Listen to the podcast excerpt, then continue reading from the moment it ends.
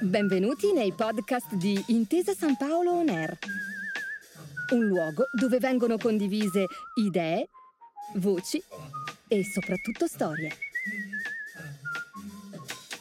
Buon ascolto.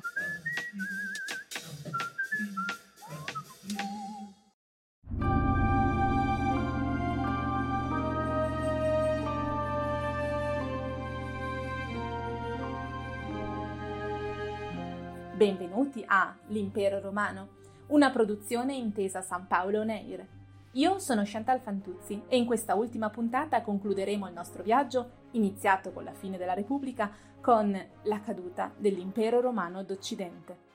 L'impero di Teodosio fu diviso, in maniera questa volta irreversibile, tra Oriente e Occidente. In Oriente salì il diciottenne Arcadio, coadiuvato dal prefetto del pretorio Flavio Rufino, in Occidente salì il dodicenne Onorio, tutelato dal maestro dei soldati Flavio Stilicone. In breve tra Stilicone e Rufino scoppiò una disastrosa rivalità. Nonostante le critiche dei romani conservatori, i barbari erano ormai integrati nell'esercito, mentre ai migranti, non potendo essi essere sconfitti, era stato concesso di stanziarsi ai confini dell'impero. Teodosio aveva, per l'appunto, insediato i Visigoti in Dacia, ma questi, guidati dall'Arico, si erano ribellati alla legislazione romana, devastando la Macedonia e la Caia. In quell'occasione i possedimenti di Rufino però erano stati misteriosamente risparmiati. Secondo Claudiano, poeta di corte affezionato a Stilicone, Rufino era sceso segretamente a patti coi barbari. Secondo invece la parte orientale, che parteggiava per Rufino, era stato Stilicone a deviare l'itinerario dei barbari. Comunque andarono le cose, Stilicone desiderava il protettorato sull'Illiria, che invece era sotto l'impero d'Oriente. Per affrontare i Visigoti di Alarico, Stilicone penetrò in Grecia. Rufino protestò per il fatto che i confini venissero calpestati, seppur da un romano, e ordinò a Stilicone di ritirarsi.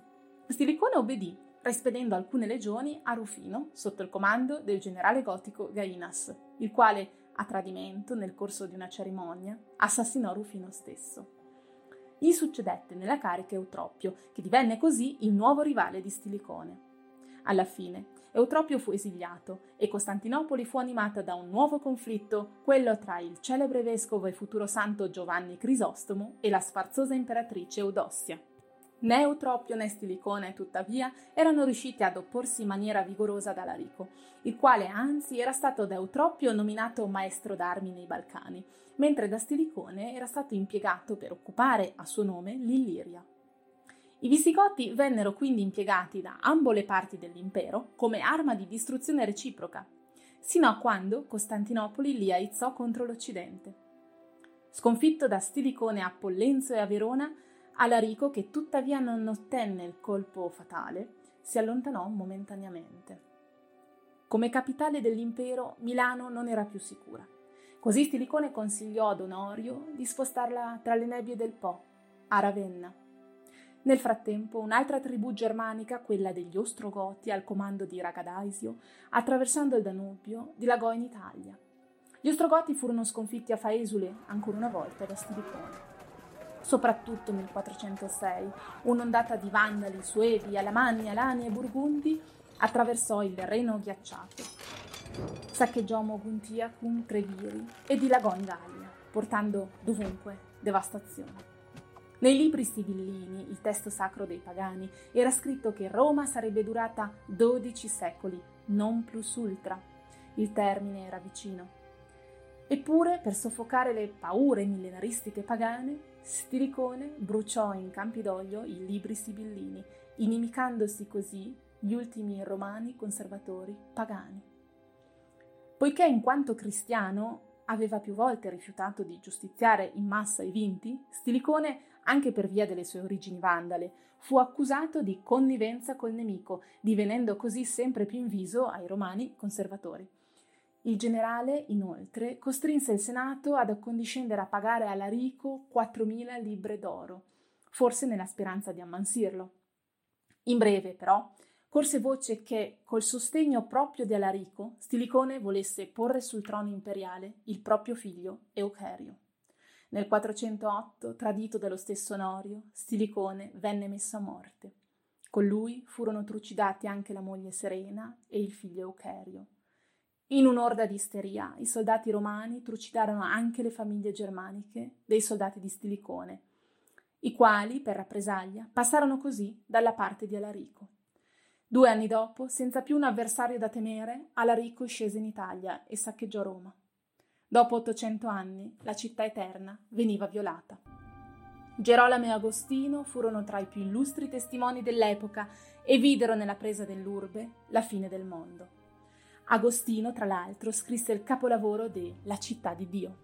Alarico rapì da Roma la sorellastra di Onorio e Arcadio, Galla Placidia, che era stata tra l'altro promessa sposa di Eucherio, il figlio assassinato di Stilicone. Il capo dei Visigoti morì tuttavia da lì a poco a Cosenzia. Galla Placidia fu data quindi in sposa al successore di Alarico, Ataulfo. Era la prima volta che una nobildonna romana sposasse un sovrano barbaro. Nasceva così il primo dei regni romano-germanici. Nel frattempo, Onorio nominò maestro dei soldati il valente Flavio Costanzo, il quale, dopo aver vinto gli usurpatori Costantino III e Prisco Attalo, sconfisse Ataulfo, che fu poi assassinato. Galla Placidia fu restituita a Roma e sposò Costanzo, che venne così elevato al rango di Augusto col nome di Costanzo III. L'imperatore d'Oriente, il giovane Teodosio II, succeduto al padre Arcadio, manipolato dalla sorella, la potente Pulcheria, non volle tuttavia riconoscere Costanzo III come Augusto. Costanzo progettò così di invadere l'Oriente, ma prima di poterlo fare si ammalò e morì nel 421. Si deteriorarono allora ulteriormente i rapporti tra Onorio e Galla Placidia, forse per l'amore incestuoso dell'imperatore per la propria sorellastra, la quale partì per Costantinopoli coi figli avuti da Costanzo. Due anni dopo morì lo stesso Onorio. Il maestro dei soldati d'Occidente, Castino, pose allora sul trono un usurpatore, Giovanni, contro il quale Galla Placidia e la corte di Costantinopoli mandarono un esercito, guidato dal generale barbaro Arbaburio e da suo figlio Aspar. Aspar sconfisse Giovanni a Ravenna e l'usurpatore fu giustiziato per ordine di Galla Placidia ad Aquileia. Divenuta ormai la donna più importante dell'impero, Galla Placidia pose sul trono di Ravenna il figlio Valentiniano III, che regnò congiuntamente a Teodosio II. Sotto il regno di Teodosio II avvenne, per istigazione di fanatici cristiani, con la connivenza di Cirillo d'Alessandria, l'assassinio della filosofa pagana Ipazia e la distruzione del Serapeo di Alessandria d'Egitto. Sotto l'Occidente di Valentiniano III, il generale Flavio Ezio mieteva successi contro i Burgundi, subendo però l'ostilità di Placidia, che non dimenticava il precedente parteggiare da parte di Ezio per l'usurpatore Giovanni e che gli oppose così il generale Bonifazio. Ezio però lo sconfisse in Africa. Ormai i barbari venivano integrati nell'esercito imperiale, ma spesso si dimostravano instabili e si rivoltavano contro Roma. Come i Visigoti, accolti nell'esercito di Stilicone e stanziati da Teodosio, avevano saccheggiato Roma, così gli Unni, accolti nell'esercito da Ezio, si rivoltarono contro le legioni. Il pretesto fu il seguente fatto. La figlia di Galla Placidia, punita per una relazione illecita, aveva mandato il proprio anello ad Attila, chiedendogli di salvarla. Interpretandola apposta come una proposta di matrimonio, Attila aveva preteso come dote metà dell'impero romano e al rifiuto di Valentiniano aveva invaso la Gallia. Era il 451, la cometa di Allei brillava sui campi catalaunici, dove, sotto il comando di Ezio, un esercito di romani e paradossalmente di visigoti sconfisse gli Unni. Fu l'ultima vittoria dell'impero romano. L'invidia, tuttavia, corrose i successi e su istigazione di Eunuco lo stesso Valentiniano III pugnalò a morte Ezio durante un consiglio. Ma non passò molto tempo che due soldati, per vendicare il proprio generale assassinato, uccisero Valentiniano. In questi drammatici e coincitati anni di declino assistiamo dunque all'ascesa e caduta di due generali, entrambi di ascendenza barbarica, Stilicone ed Ezio, entrambi traditi da un imperatore, Onorio e Valentiniano, entrambi elogiati da un poeta, Claudiano e Merobaudo. Soltanto un poeta fu libero, pagano ed indipendente, Rutilio Namaziano, che dopo essere stato prefetto dell'urbe tornò nella natia Gallia, lasciandoci il poema De Reditu suo, un commovente e supremo inno alla grandezza della bellissima regina del mondo, Roma, che l'onta dei barbari non avrebbe spento mai.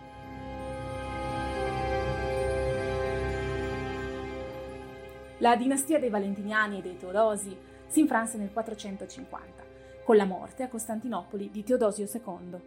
Gli succedette il cognato Marciano, sposo di Pulcheria, il cui regno sarebbe stato ricordato dai posteri come il canto del cigno dell'impero romano d'Oriente. Sotto il suo regno era venuto il concilio di Calcedonia, che, così come il concilio di Nicea aveva condannato l'arianesimo, condannava il monofisismo, ovvero l'eresia secondo cui Cristo avesse una sola natura, quella divina, e non anche quella umana. A Marciano succedette sul trono d'Oriente Leone, a Valentiniano sul trono d'Occidente Petronio Massimo. Costui sposò la vedova di Valentiniano, la quale volle dare in sposa la figlia avuta da Valentiniano al figlio del vandalo Genserico, che nemmeno Ezio era riuscito a sconfiggere e che aveva insediato le sue genti in Africa. Proprio durante l'assedio di Cartagine era morto Sant'Agostino di Ippona. Petronio Massimo rifiutò di contrarre tale matrimonio e Genserico marciò su Roma. Il nuovo imperatore fuggì dalla città ma varcate le mura aureliane fu ucciso a sassate. Era il 455. Genserico saccheggiò Roma e si sposò la figlia di Valentiniano. A Petronio succedette il gallo romano Avito, suocero del poeta Sidonio Pollinare, ma ormai i veri detentori del potere erano i generali. Così come Stilicone aveva governato per conto di Onorio e Ezio per conto di Valentiniano, venendo poi tuttavia entrambi uccisi dall'imperatore che avevano tutorato, Così il nuovo emergente generale germanico Riciniero, nipote di Ataulfo, governò al posto degli imperatori Avito, Maiorano, Libio Severo e Antemio, per poi far assassinare questi ultimi due, nonostante fosse divenuto nel frattempo suocero dello stesso Antemio, e per poi morire poco dopo anch'egli. Un'operazione congiunta dell'imperatore d'Oriente Leone col cognato Basilisco, il genero Zenone e l'imperatore d'Occidente Maiorano non era riuscita ad estirpare i vandali di Genserico, che anzi avevano dato fuoco alla flotta romana. Ad Antemio succedette Olibrio, che però morì poco dopo, quindi salì al trono Glicerio, che fu spodestato da Giulio Nepote. Giulio Nepote fu l'ultimo imperatore d'Occidente ufficialmente riconosciuto dal suo omologo d'Oriente, Zenone, succeduto nel frattempo a Leone. È tutt'oggi oggetto di disputa stabilire quando finisca l'impero romano d'Oriente ed inizi quello bizantino. Per alcuni storici Arcadio era stato il primo imperatore bizantino. Per altri si deve parlare di romani, in relazione ai romani d'Oriente, anche durante il Medioevo greco. In ogni caso, mentre l'Oriente andava ad assumere una cultura propriamente greca, l'Occidente subiva una commistione coi barbari, Costoro erano ormai una realtà strutturale inserita negli ambigui rapporti con Roma. Lo stesso Attila aveva avuto come ambasciatore lo Sciro Odoacre, come segretario il romano Oreste. Proprio quest'ultimo, usurpando il trono di Giulio Nepote, che pure lo aveva nominato maestro dei soldati, elesse il proprio figlio Romolo come Augusto d'Occidente. L'imperatore d'Oriente, Zenone, non riconobbe mai il ragazzino come imperatore. Quindi, ufficialmente, l'ultimo imperatore d'Occidente ufficialmente riconosciuto era stato Giulio Nepote. Di nuovo, un eminente generale governava per conto dell'imperatore, il quale questa volta era suo figlio. L'esercito di Oreste era composto interamente da Eruli, Sciri e Rugi, i quali pretendevano un terzo delle terre d'Italia. Oreste era pur sempre un romano e nonostante vaghe promesse non acconsentì. L'esercito di barbari si ammutinò e seguì allora il generale Odoacre. I barbari assediarono Ticinum e qui il vescovo protesse le donne dagli stupri, ma non poté risparmiare la vita ad Oreste, che fu decapitato a Piacenza. Odoacre assediò Ravenna, uccise in battaglia lo zio di Romolo, Paolo, quindi, entrato in città, catturò l'imperatore fanciullo e lo esiliò a Miseno. Era il 476. Odoacre mandò le insegne dell'ultimo imperatore d'Occidente a Costantinopoli e Zenone riconobbe lo Sciro come patrizio d'Italia. ma una decina d'anni più tardi gli mandò contro l'ostrogoto Teodorico, che lo sconfisse ed instaurò un nuovo regno, sotto il quale avrebbe perso la vita l'ultimo filosofo romano, Severino Boezio. Gli Ostrogoti a loro volta sarebbero stati sconfitti dai bizantini di Giustiniano nella lunga e sanguinosa guerra greco-gotica, che avrebbe visto l'affermarsi dei bizantini in Italia, ma anche, al termine, la discesa dei Longobardi. Il Medioevo era iniziato. L'impero romano aveva visto susseguirsi le dinastie dei Giulio Claudi, dei Flavi, degli Antonini, dei Severi, dei Costantiniani, dei Teodosi e dei Valentiniani, intercalate da importanti adozioni, acclamazioni, ma anche ammutinamenti e anarchie. 12 era il numero profetizzato dai libri sibillini e cinque secoli di impero, sommati ai sette della Repubblica, andavano a formare proprio 12 secoli. Forse la profezia si era compiuta. Io sono Chantal Fantuzzi e vi ringrazio per averci seguito in questo viaggio dalla fine della Repubblica alla fine dell'impero, una produzione di Intesa San Paolo Oneir. Grazie per aver ascoltato i podcast di Intesa San Paolo On Air. Al prossimo episodio.